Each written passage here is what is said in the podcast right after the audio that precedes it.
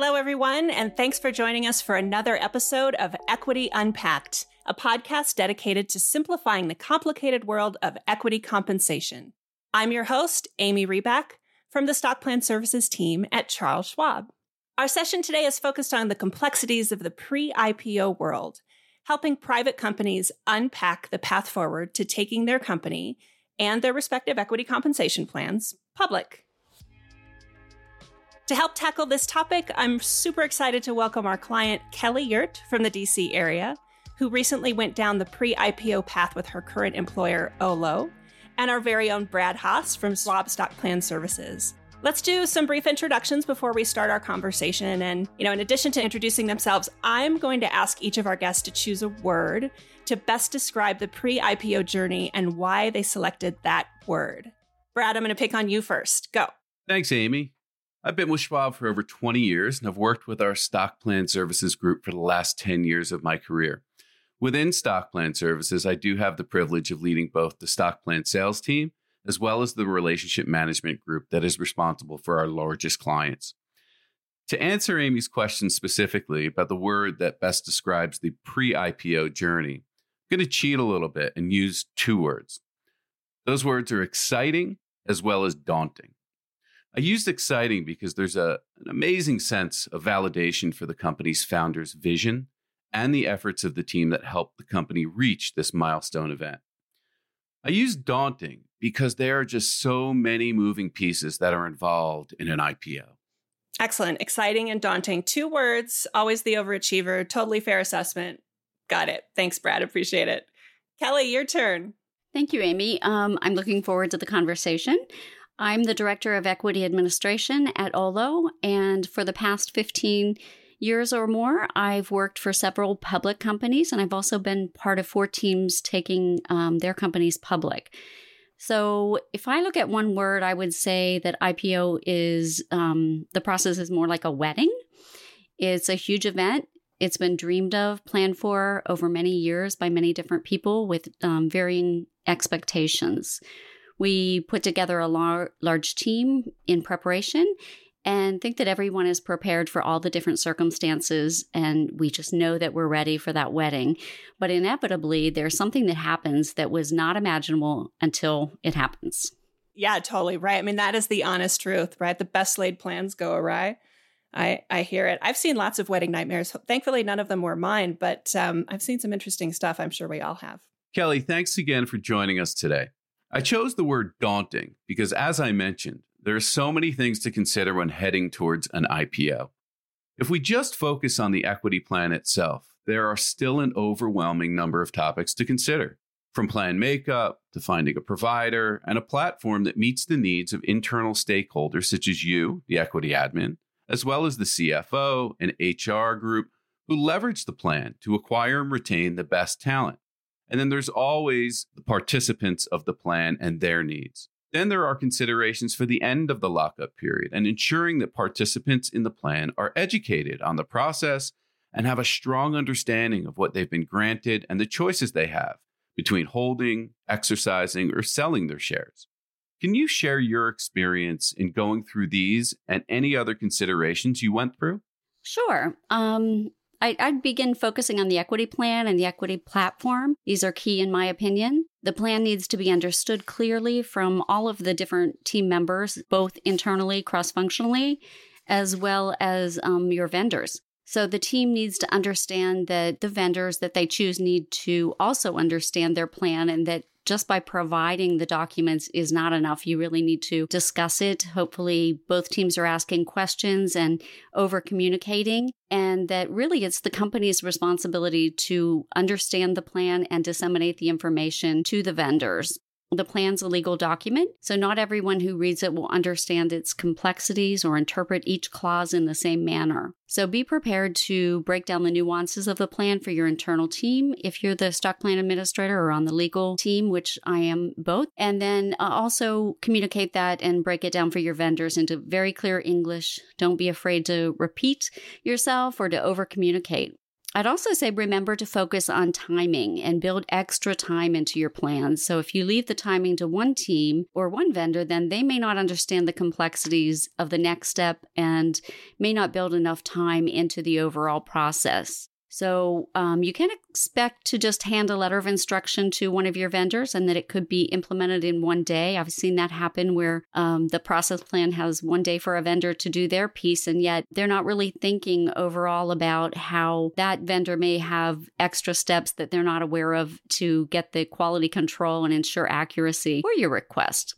So, all of this takes time. And additionally, while the company may be working 24 7 preparing for this exciting IPO, all the vendors are not. Uh, this is, you know, normal. They have a lot of, of different clients, and we need to remember that there are partners, and we don't want to overly stress them with last minute urgent items. So, we need to build a strong long term relationship with them and start on very good footing. That's a super important point. Um, I was just thinking that I'm not sure unpacked quite covers it. I'm thinking more like unravel is a better word because there's just there's so much, and uh, you know, a lot of times you don't really have the time to build that long term relationship. But I I love the fact that you use the word wedding, Kelly, and really what you're saying is this time you know the relationship and the time that you have to build into this process is the contingency plan for if it rains or if the groom gets sick or you know whatever so I, I think that's a great, great point. And I'm so thrilled to have you both here today. We we couldn't do this topic without both of your expertise.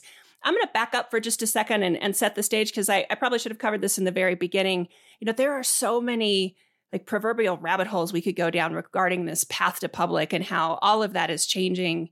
We've got SPACs, these you know special purpose acquisition companies, direct listings. These are playing a really big part in the shifting landscape. So I just want to clarify for our our listeners that we we could spend an entire episode on each of those, but our focus today is really going to be on this traditional path for private companies to go public versus, you know, via a regular IPO.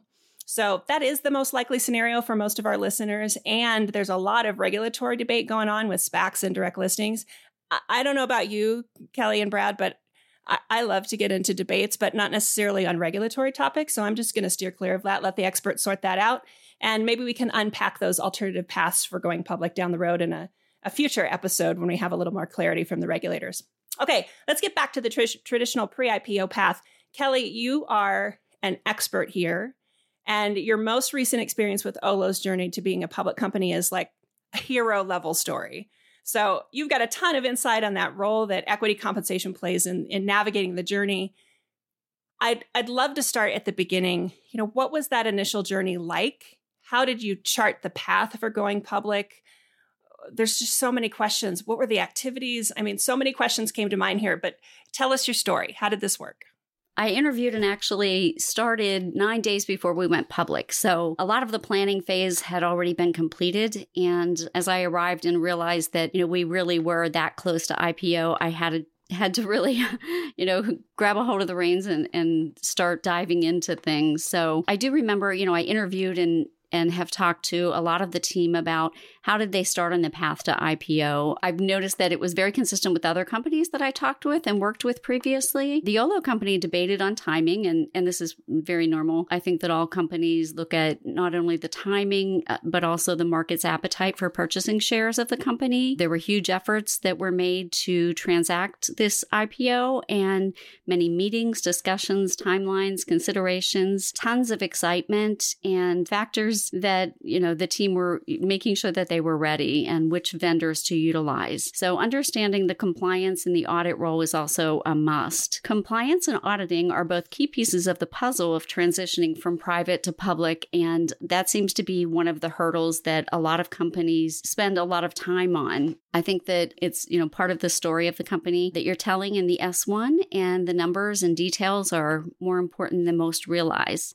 So the S1 is the start of the public numbers, and um, particularly from an equity plan perspective, this is where the plan has defined numbers of authorized shares and, and what has happened so far as you become public. The numbers are normally uh, kept at one vendor or uh, sometimes in Excel sheets I've seen, you know, as the, the company goes into finding a vendor and a third party administrator. So oftentimes uh, the IPO is when a company moves into the new equity system with a broker relationship. And I think that you have to keep in mind that most public companies have equity administrators who have other roles in their company. They may have inherited the equity role, they may not have specific equity training. So when I arrived and a lot of this had already taken place, it was being handled by different members of different teams and it was um, it was a lot to to kind of rein in and really get a handle on so a very busy time I've worked with a handful of companies as a consultant and in house as well. And what I heard from all of them when I arrived is, I wish you'd been here earlier. So, just a note if you're starting this path to public, you probably should be involving an equity administrator from the start. It makes sense to have that person help choose and implement the vendor and equity solutions that you're choosing. And most of the teams at a private company don't have experience with transfer agents or brokers or, or any equity administration platform. So it's hard for them to choose, you know, what would be best for the company. It, you really need the help of whoever's going to oversee this. Kelly, those are all great points. We've also heard from other clients the importance of bringing in your key internal stakeholders is a must. For example, legal, HR, accounting, finance, and any others that want to have input. Yeah, that that's a great point. Um, it's another good reason to bring in the equity admin early so that they can help develop this cross-functional team and kind of um, shepherd it through the process. HR generally handles more of the employee participant type of aspects of this, but all these internal teams need to understand that their roles in the overall process of becoming public are important, and you know what just what their role is. So as HR is, you know, understands the culture, they can help with the communications, the training, and they can help everyone in the company realize how they're going to sell their shares. That's generally a, a joint venture between equity administration and HR, but so much excitement and tons of questions go into it. So I would say that spend less time on preparing FAQs and more time answering the individual questions. Um, I would drop the terminology and put it into plain English for your employees. I've seen a, a number of different companies spend a great amount of time creating wonderful educational tools, but in the end, a lot of people won't go out and read or listen to the videos or watch the videos sorry. Um, so they they kind of just want to ask their question. They think it's unique to them. They don't understand the terminology. So if you can build in some office hours that's a great way to communicate and educate your team. Okay so what i'm hearing is it's a big daunting wedding size project to tackle involving regulators compliance vendors internal partners. Accuracy super important and accounting methods are very different for public versus private companies.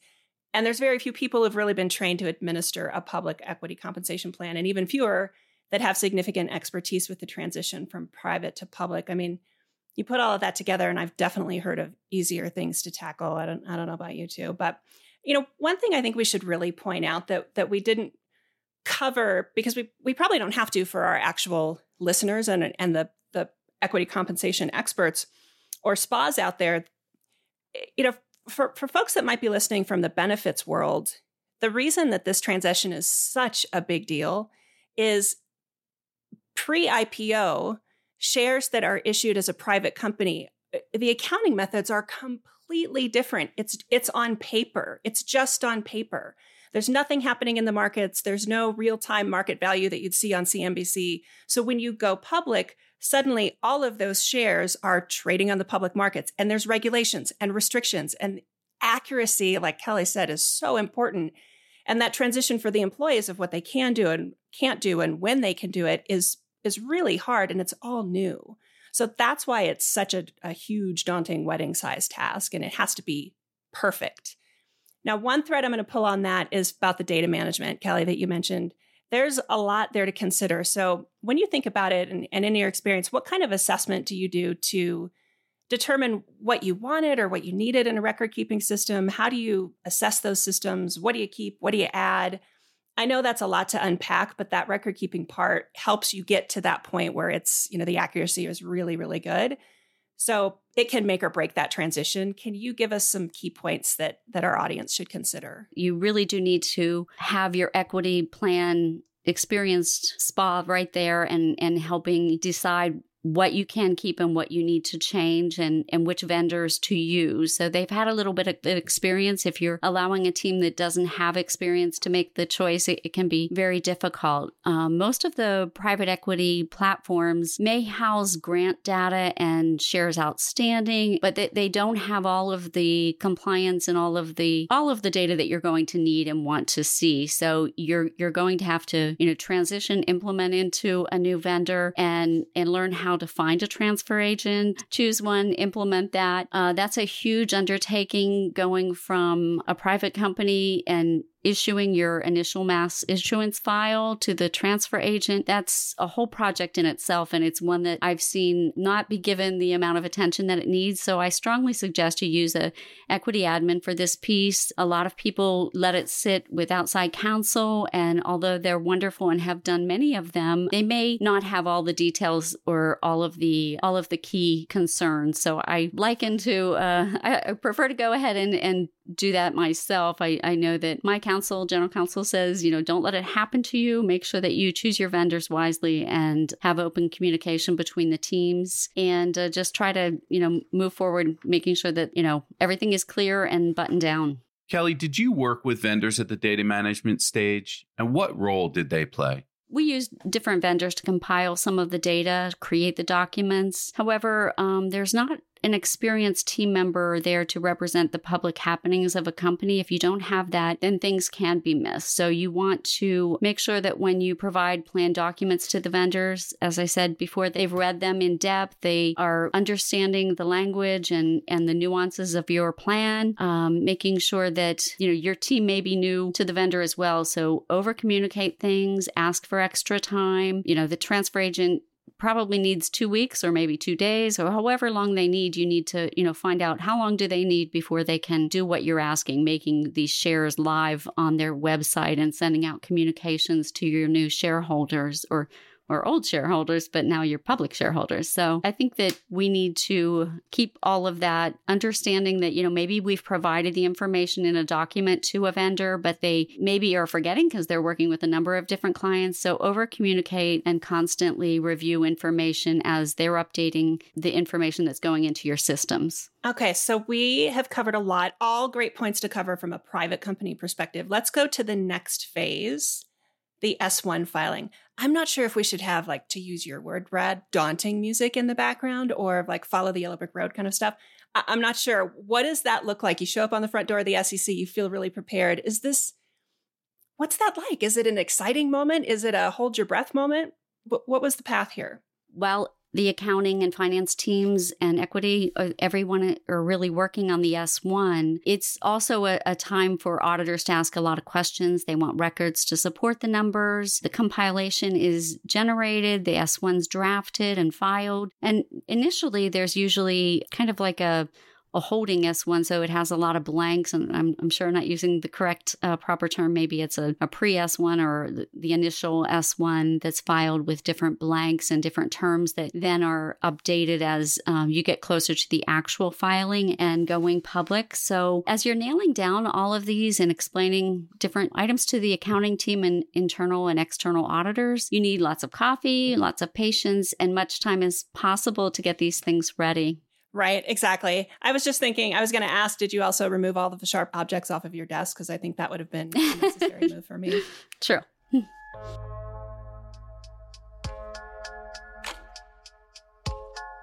Okay, so it's game day. Let's unpack the IPO. Tell us about your experience once things got rolling after the S1. And if, uh, for our listeners, if you're a SPA about to go through this process, what's, you know, the, the top like three things we should keep in mind? Hmm. That's a good question. Um, I think that the excitement, like it's here, really starts on pricing day. So the day prior to going public. And it's what everyone on the team is looking for. You know, what is the uh, what is the number? So everyone's waiting to hear what the CEO tells us the IPO price will be. And it sets the initial ESPP offering price if you have that um, kicking off at the same time, helps calculation on the awards that are being valued, usually for the board and and particular milestone grants that you know have been waiting for this day. So it gets a lot of calculations going, lets many people um, figure out what kind of profits they may make if they have options and they they want to sell, and it's really really changed a lot in the last year as the SEC has allowed or regulators have allowed for this early lockup release period. Uh, which Olo had, and a number of companies have had over the past year or so. It's a new feature and it gets a lot of excitement. We had our early lockup release as from IPO date through the end of the month, so about a two week period where employees could trade 20% of their shares held at IPO and 20% of their vested options. So that sounds great, but um, it adds a lot more complexity, a lot of extra work. It requires extra preparations, like having, you know, the shares delivered or just 20%, doing more calculations on which shares are eligible, which different colleagues in the in the company are eligible to be a part of this early lockup release and you know just ensuring that all the right groups of employees are excluded or included and that everyone understands who or who cannot trade. So it's it's a you know it's a great way for people who've been waiting a long time to actually trade on the market in a short defined period. But uh, it actually is it's you know, it's valued and utilized, but it is a, a, a bit more of a headache, I think. At, at the end of the day, it, it created a lot of work at, at a very busy time. Yeah, it's a lot to keep track of, that's for sure. But I mean, what an exciting journey. I mean, that's a touchdown, right? So, what comes next? Can we talk a little bit about um, regular lockups and lifts? Sure. So we're actually in the midst of preparing for our lockup release, and that's generally about a six month period, you know, defined by the brokers and part of the contract when you do the um, signing there. So questions are starting to roll in again. The company's getting excited and they're preparing for more exercises, some sales, and the company is preparing to kind of have the freedom to be involved in the market like the Olo shareholders have been doing since IPO. Once again, there are many regulations to follow, blackout windows to be aware of. And for the equity team, it means preparing the broker, the transfer agent for a bulk transfer of the remaining 80% of our shares and preparing to manage any of the outside 10b5-1 transactions after the release. It's a very busy and exciting time for Olo.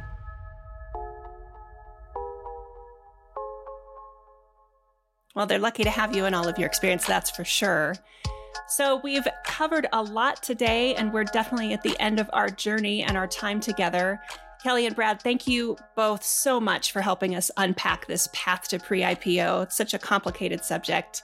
Your insights, your experience, and your knowledge really helped us navigate this journey today. Thank you for having me, Amy. And Kelly, thank you so much for joining us. Thank you. And thanks to all of our listeners for joining Equity Unpacked and being on this journey with us.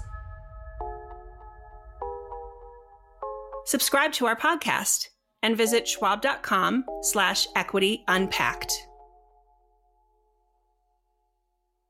For important disclosures, see the show notes or visit schwab.com slash equity unpacked.